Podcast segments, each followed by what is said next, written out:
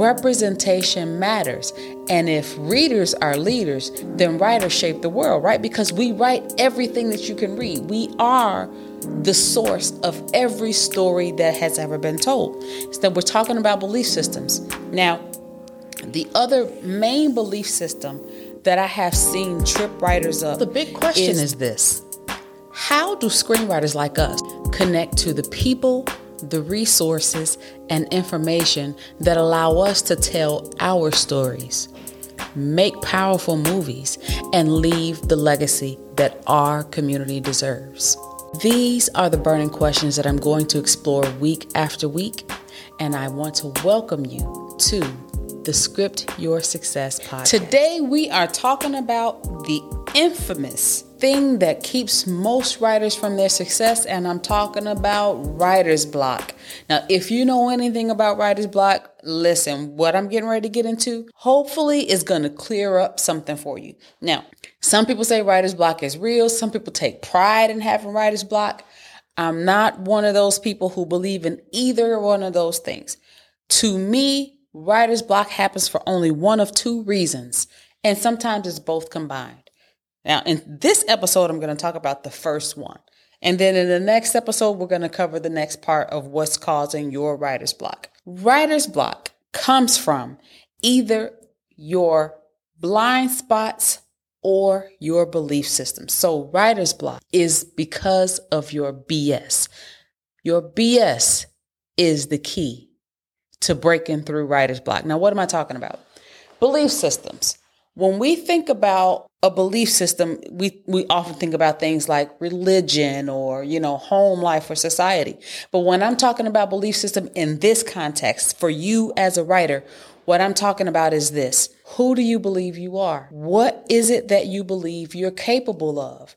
What things have you been taught or have you told yourself are your reality when it comes down to your ability to create success for yourself as a screenwriter.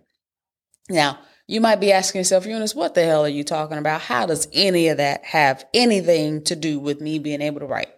I'm glad you asked that question because I need to keep it real. But here's the thing you might get mad at me right now because I'm getting ready to go in a place that maybe most people don't go, but that's okay because I would rather see you mad than left behind. Belief systems. If you deep down in your heart are worried that you're not good enough. Now, you didn't grow up thinking that you weren't good enough. Something typically happens, right? We have an issue. Somebody told us we ain't shit. Somebody told us our stories ain't good enough. We've been rejected enough times. Maybe we live in a household that doesn't necessarily encourage our creativity. Um, like I told you guys in a prior episode, I've been a writer since I was six years old, but I also grew up in the housing projects in the suburbs of Chicago.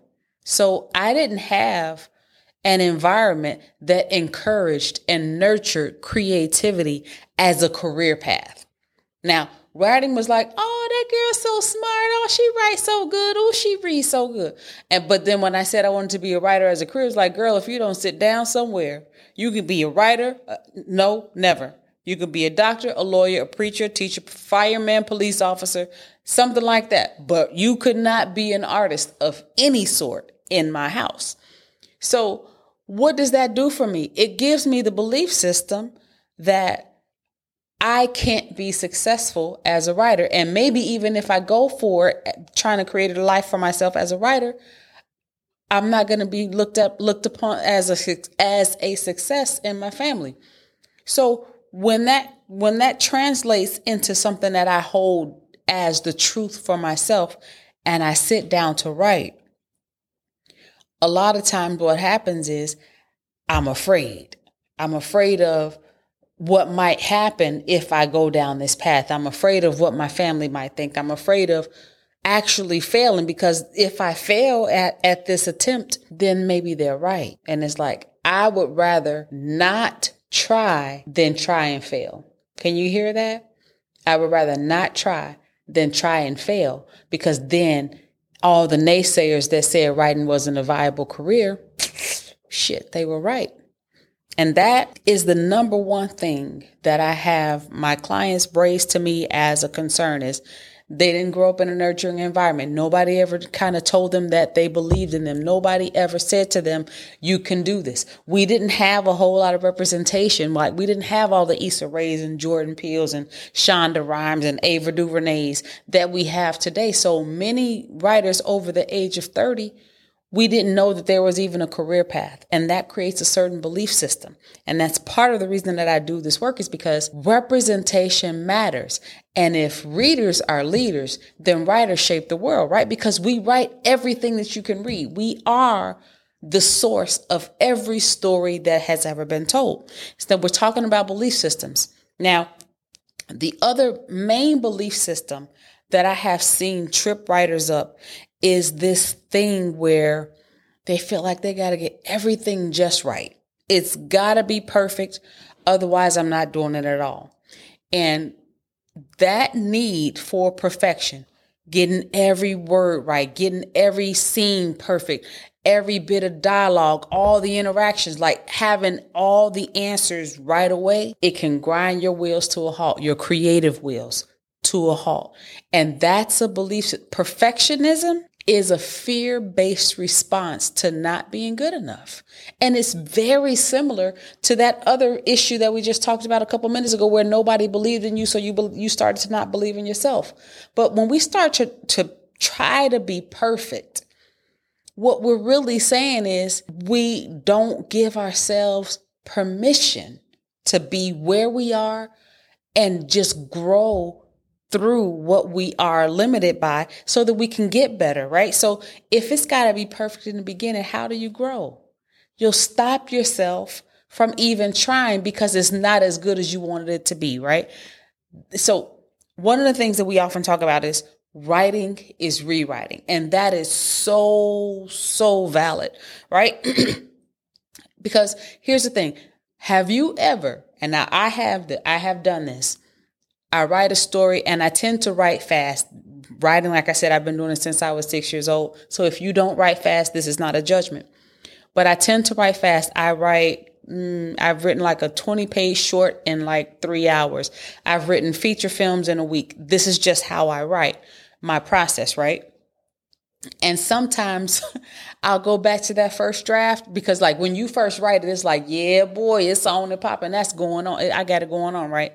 Sit that joker to the side, print it out, let it sit, let it marinate, come back to it, and it's like, ee, that is not good. Who wrote that? But here's the funny part that's a part of the process because if I had if I had allowed my inability, because I'm gonna call it inability, right? I'm gonna call it an inability, a lack of talent if I had allowed that inability or that lack of talent to stop me from trying, I never would have gotten that draft done, which means I never would have printed it out, which means I never would have realized it sucked, right? Once I realized that it wasn't as good as I had thought it was when I was writing it, then I could go and dissect it. Then I could go and get a mentor. Then I could get some coaching. Then I could do some more studying.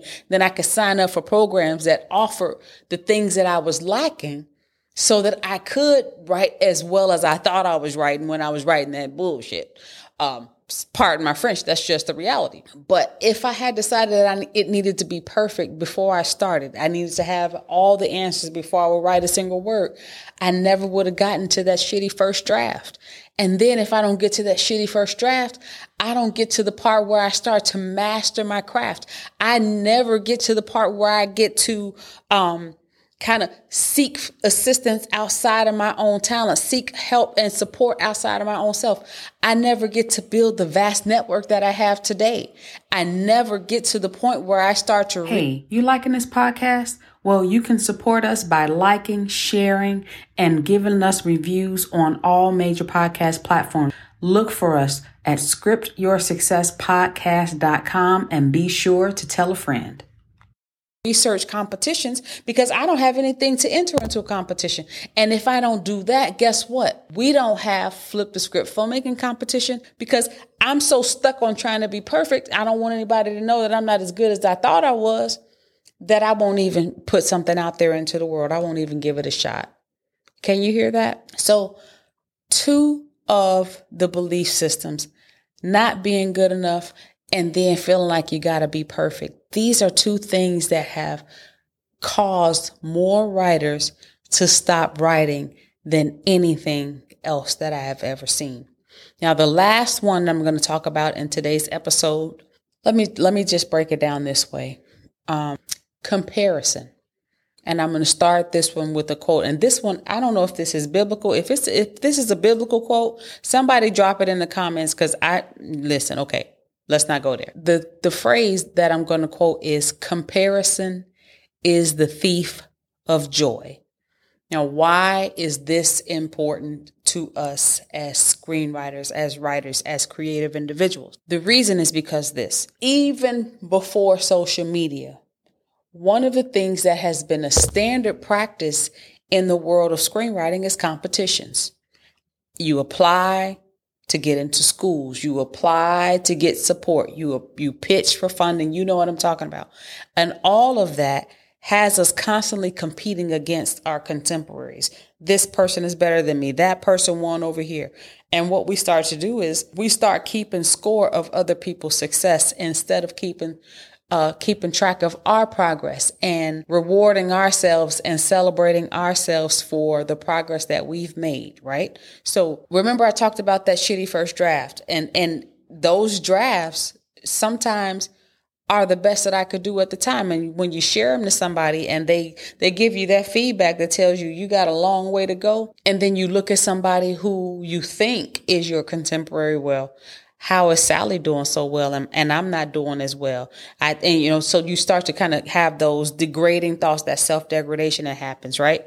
Because I'm looking at Sally's progress and saying to myself, I should have what she has. She's not better than me. She's not smarter than me. How is Tommy doing so much better than me? He must have some inside connections. He must have something that I don't have. And instead of me using my creativity to identify ways that I can become a better writer, I start using my, my mind and my energy to kind of, first of all, look at other people's progress and, and decide to be envious. I'm, and I'm, I'm becoming envious. I'm becoming jealous and I'm taken away from my own journey to success, right? If I'm constantly comparing myself to somebody else's highlight reel, now I'm talking about social media. We see people highlight what they've accomplished. We see uh, people talk about the competitions they've won, the grants that they've won, the things that they've done that, that are going well, right?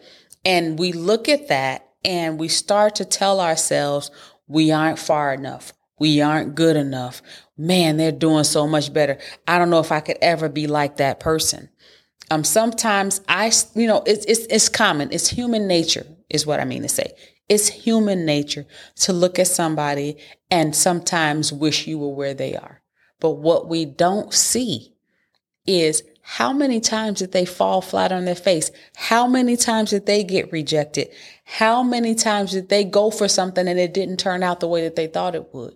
We don't know that. And why don't we know? Because nobody ever highlights their low points. We just don't do it. So if you are comparing your low points to someone else's high point, and I don't care if it's your social media best friend, I don't care if it's a celebrity, I don't care if it's somebody in a, in a screenwriting group.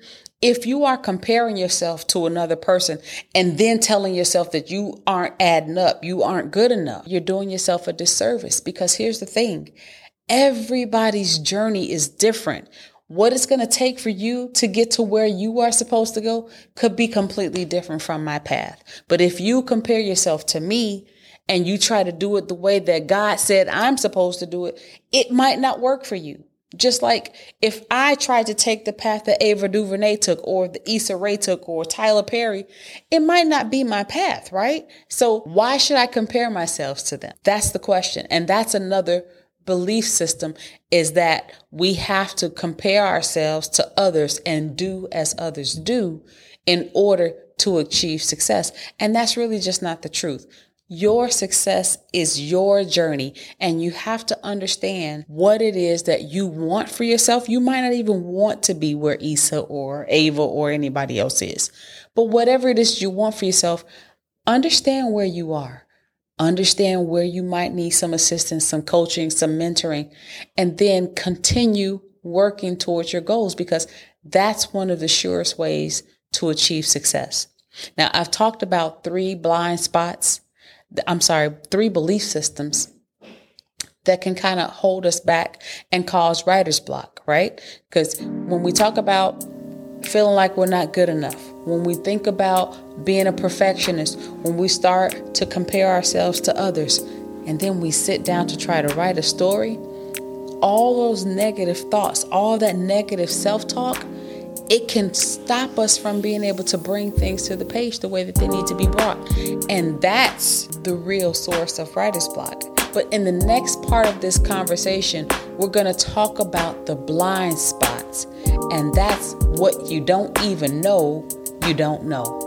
And that's the main reason that we're doing the Script Your Success podcast. So I want to thank you for joining me, and I hope you'll tune in again.